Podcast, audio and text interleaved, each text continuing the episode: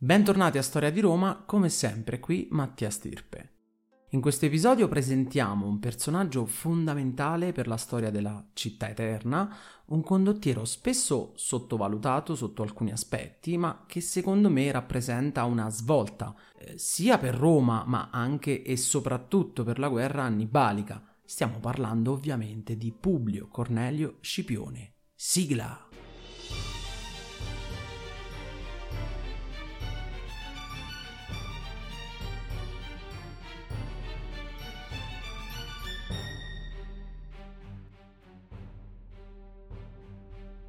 Innanzitutto volevo ringraziarvi perché ho raggiunto i miei primi 10.000 ascolti del podcast e sono contentissimo di questo e mi auguro che il proseguimento del podcast sia sempre più ascoltato e sempre più avvincente. Anche se nello scorso episodio abbiamo accennato l'inizio della campagna di Scipione in Spagna, mi sembra corretto sia per questioni di chiarezza ma anche per curiosità degli eventi accaduti mi sembra opportuno riprendere il discorso proprio dall'inizio della campagna e ripercorrere insieme più accuratamente gli eventi.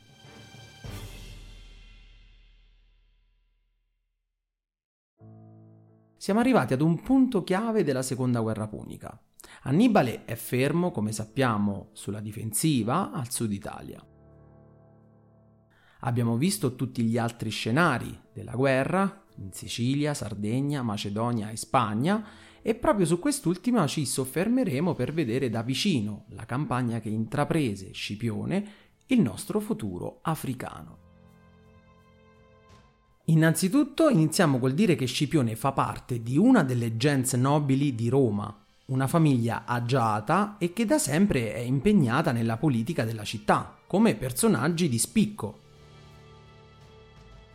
suo padre lo abbiamo visto impegnato già contro Annibale nella battaglia della Trebbia e dove viene anche ferito. Sembrerebbe che proprio il figlio Publio Cornelio lo salva da una morte certa, prelevandolo dalla mischia dove era stato accerchiato e questo quando aveva appena 17 anni.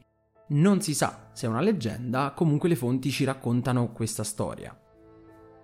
La sua infanzia sicuramente è stata molto agiata e tranquilla, ma le cose cambiarono proprio nel momento in cui Annibale scende in Italia. Di certo ha dovuto accelerare i tempi e questo lo dimostra già il fatto di essere presente al fianco del padre proprio quando il Barcide inizia a devastare l'Italia e a vincere tutti gli scontri aperti contro Roma.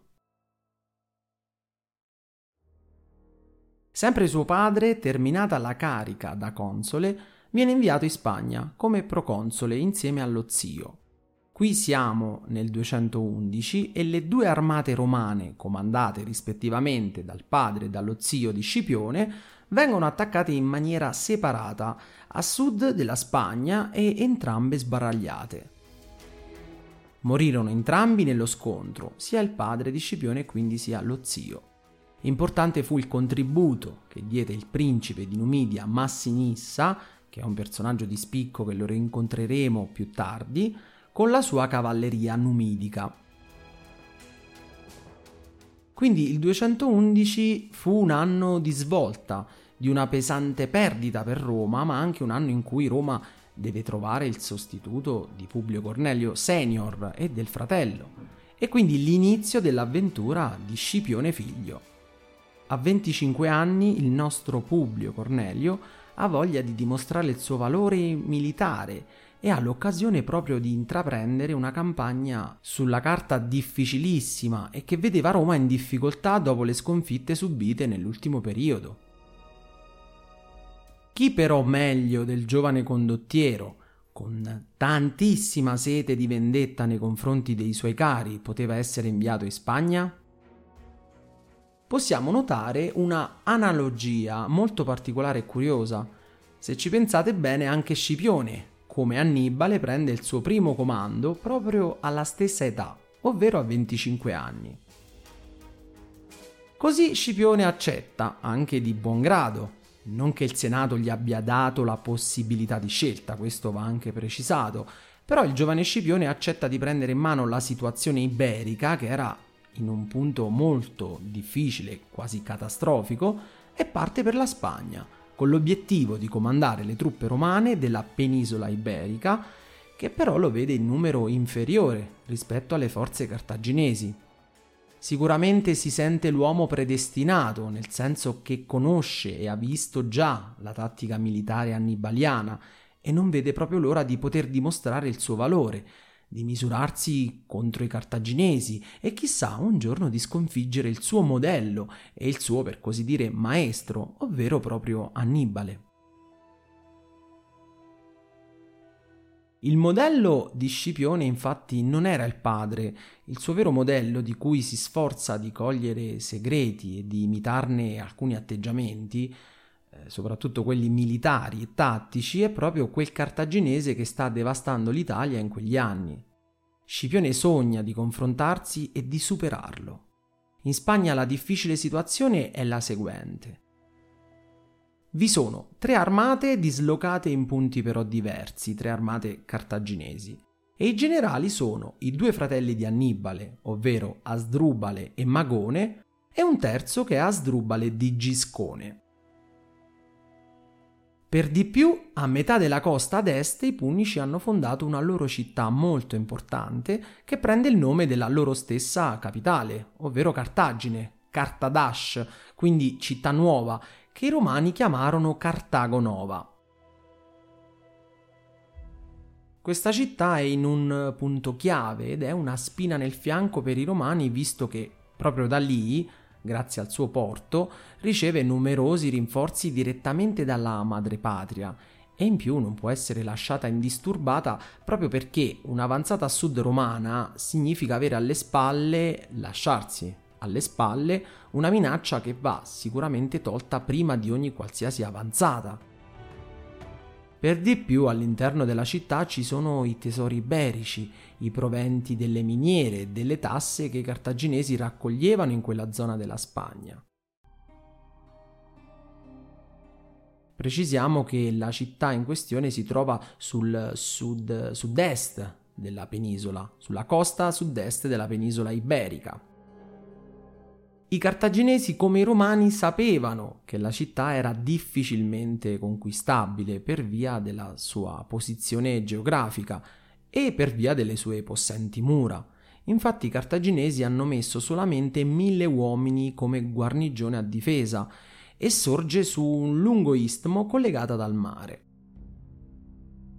Sicuramente mille uomini sono un numero troppo esiguo per una città però così tanto importante e questa è una cosa che Scipione capì immediatamente e non appena arrivato in Spagna progetta come prima cosa la conquista della città.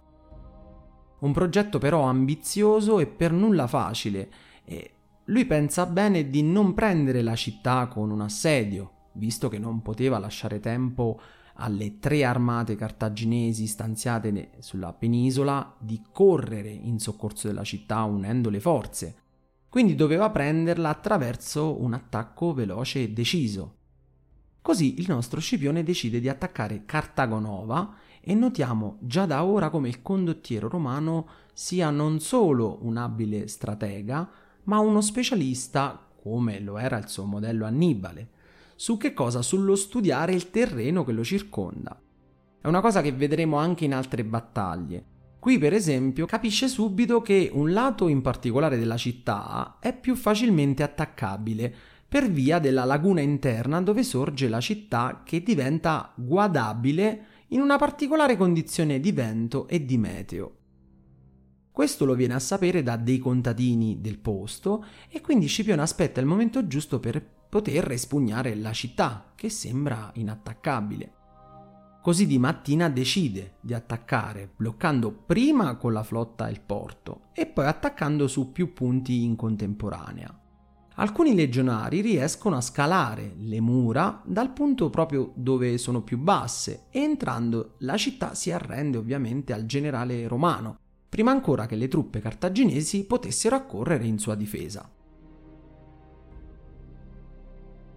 L'impresa dunque gli riesce e inizia fin da subito ad allacciare rapporti con le popolazioni locali vicine, mostrando in particolare un carattere sì molto deciso e autoritario, ma soprattutto giusto e cordiale.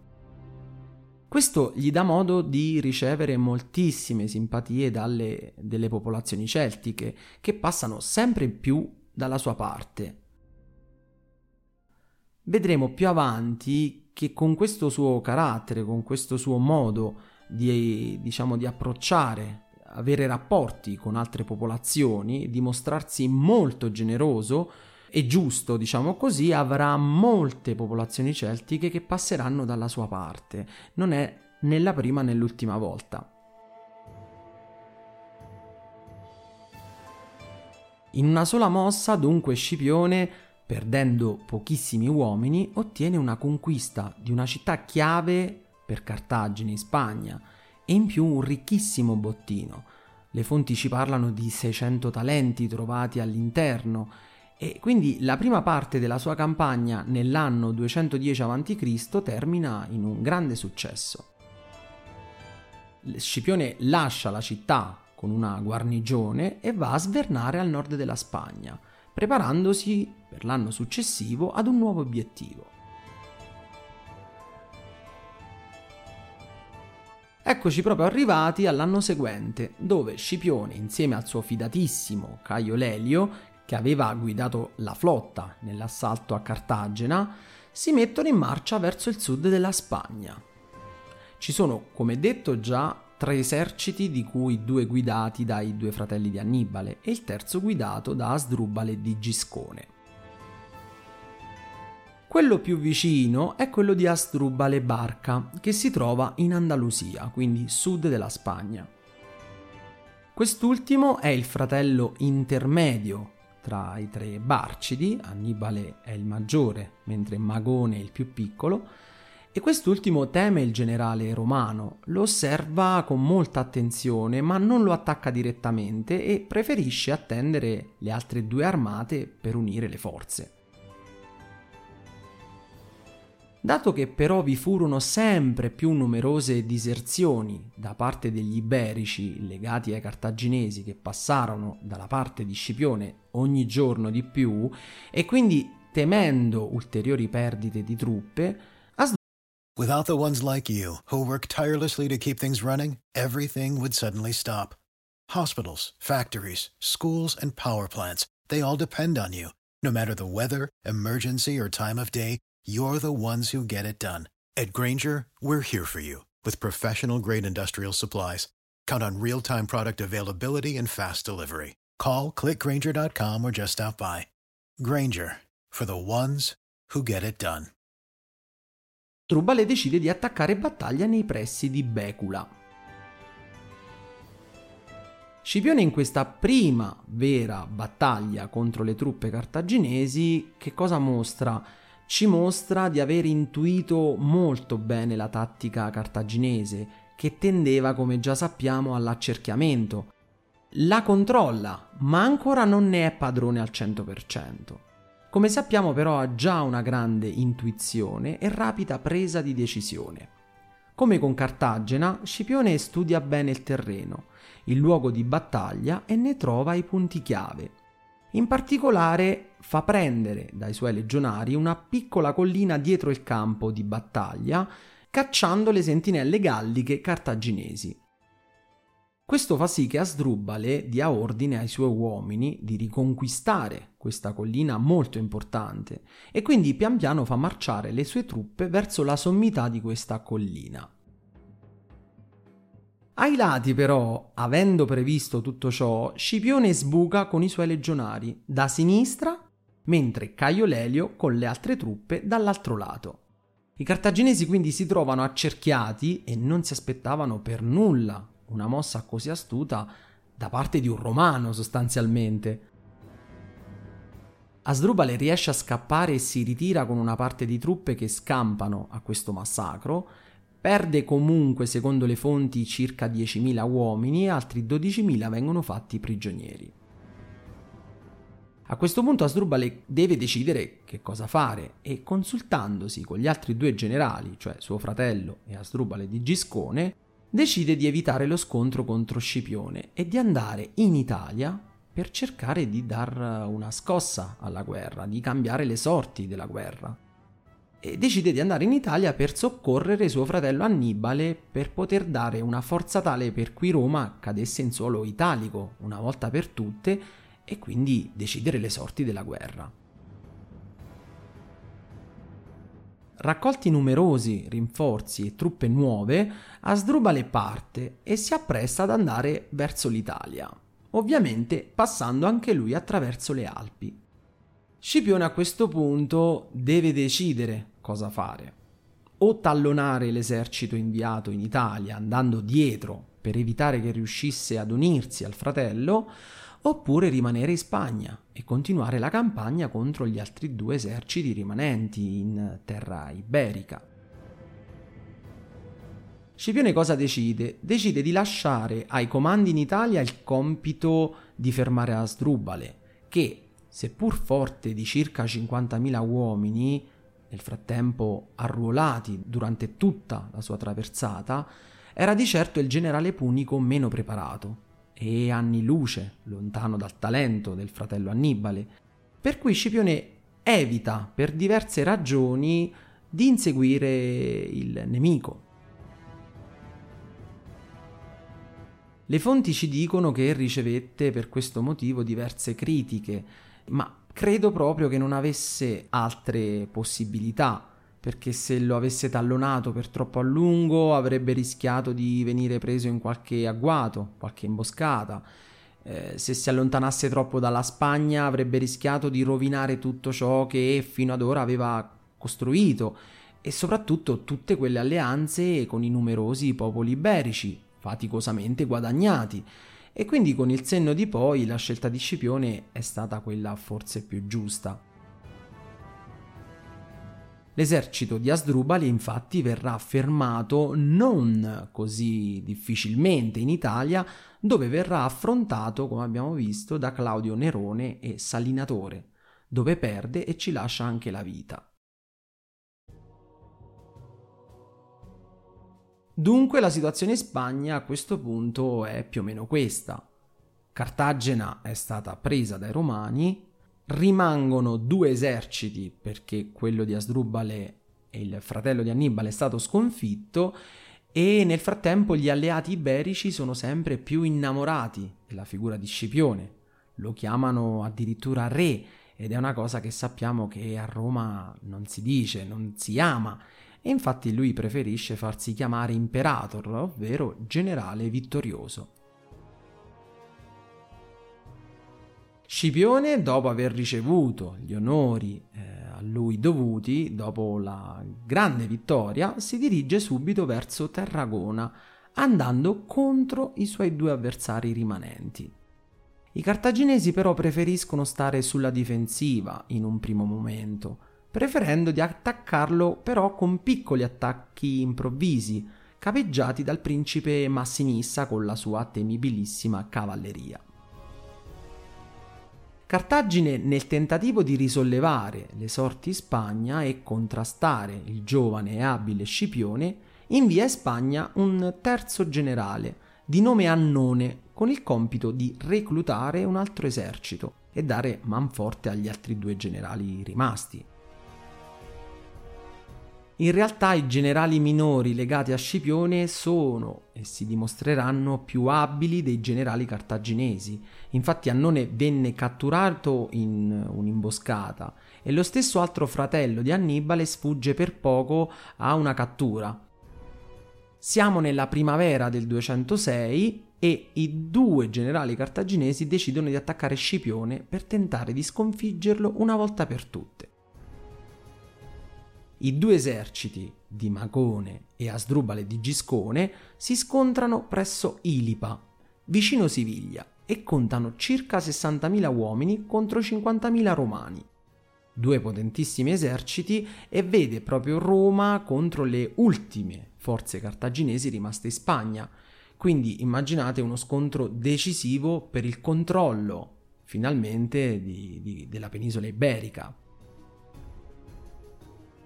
Prima della battaglia Scipione riesce, con un'imboscata studiata e ben progettata alla perfezione, eh, riesce ad annullare, o meglio, di limare decisamente l'attacco della cavalleria cartaginese guidata da Massinissa e da Giscone stesso. Così facendo Scipione che cosa fa? L'arma più potente dei Punici viene domata e indebolita già prima della, dello scontro decisivo. Dopo questa imboscata che Cartagine subì da parte di, di, di Scipione, i due eserciti ogni giorno per qualche giorno si fronteggiano ma rientrano poi nei rispettivi accampamenti. Il giorno invece decisivo, Scipione fa uscire il suo esercito, ma questa volta cambia l'ordine che utilizzava nello schieramento dei giorni precedenti. Che cosa cambia? Al centro mette gli ausiliari iberici, mentre alle due ali che fiancheggiano la fanteria iberica pone i legionari, con ovviamente alle ali esterne la cavalleria. Mentre Cartagine utilizza uno schieramento classico con al centro la fanteria pesante e alle ali gli ausiliari. Scipione ha cominciato a capire il modo in cui Annibale combatteva, ovvero di sottrarre al centro l'esercito per avvolgere meglio nelle ali. Se volessimo fare un paragone utilizzando una metafora della morra cinese, come cita lo storico Brizzi, se giocassimo a sasso, carta e forbici, Annibale al centro pone la carta, mentre i greci e i romani al centro hanno il sasso. Scipione questo l'ha capito e mentre avanza verso il nemico, con questo schieramento che abbiamo visto alle ali supporta con i legionari e quindi dà più potenza alle ali ovviamente, mentre al centro gli iberici alleati, ad un certo punto fa rimanere in linea le sue truppe senza avanzare al centro, ma ponendo una spinta più sui due lati dove vi erano ovviamente i legionari, stando molto attento a non penetrare proprio al centro, perché memore delle sconfitte romane che aveva eh, che avevano subito da Annibale, proprio per la tattica che abbiamo già spiegato prima. La battaglia fu una netta, grandiosa vittoria romana. Il centro cartaginese non entra quasi in contatto col centro romano perché si vede costretto a ripiegare subito sulle ali, che invece nel frattempo erano state travolte e quindi messi in seria difficoltà dai romani e dalla loro tattica perdono lo scontro. Un violento temporale fa sì che i punici, secondo le fonti, riescano a scappare da un massacro praticamente totale, che impedisce a Scipione di distruggere completamente l'armata nemica. Cadono, secondo le fonti, circa 800 romani e 15.000 invece i caduti cartaginesi. I soldati che riescono a scappare dal campo di battaglia fuggono subito dopo verso i presidi vicino alla zona dello scontro, che erano ancora, ma ancora per poco, territori sotto il controllo dei cartaginesi. I generali invece trovano rifugio a Cades, l'odierna Cadice. È chiaro che la Spagna rischia ora di essere persa completamente. Asdrubale di Giscone viene mandato subito dopo in Africa. Viene mandato in Africa perché per due motivi. Uno per contattare Siface, il re dei Numidi, della tribù dei Masesili, e per cercare un ulteriore alleato, e anche per informare Cartagine della disfatta subita. Magone invece tenterà un'iniziativa disperata verso il settentrione della Spagna, ma non gli riesce e contemporaneamente perderà l'importantissima città di Cadice, che era l'ultima roccaforte cartaginese, che aveva lasciato imprudentemente senza un presidio, e così quando torna dalla sua spedizione sconfitto trova la città che gli chiude praticamente le porte e passa dalla parte di Scipione. Magone fa vela verso le Baleari e l'ultima roccaforte cartaginese in suolo spagnolo è perduta. Io vi ringrazio per l'ascolto, se il podcast vi è piaciuto vi invito a cliccare sul segui che troverete di fianco per non perdere i prossimi episodi. Infine per domande o suggerimenti potete scrivere a storiadiroma.podcast.gmail.com Io vi ringrazio e al prossimo episodio.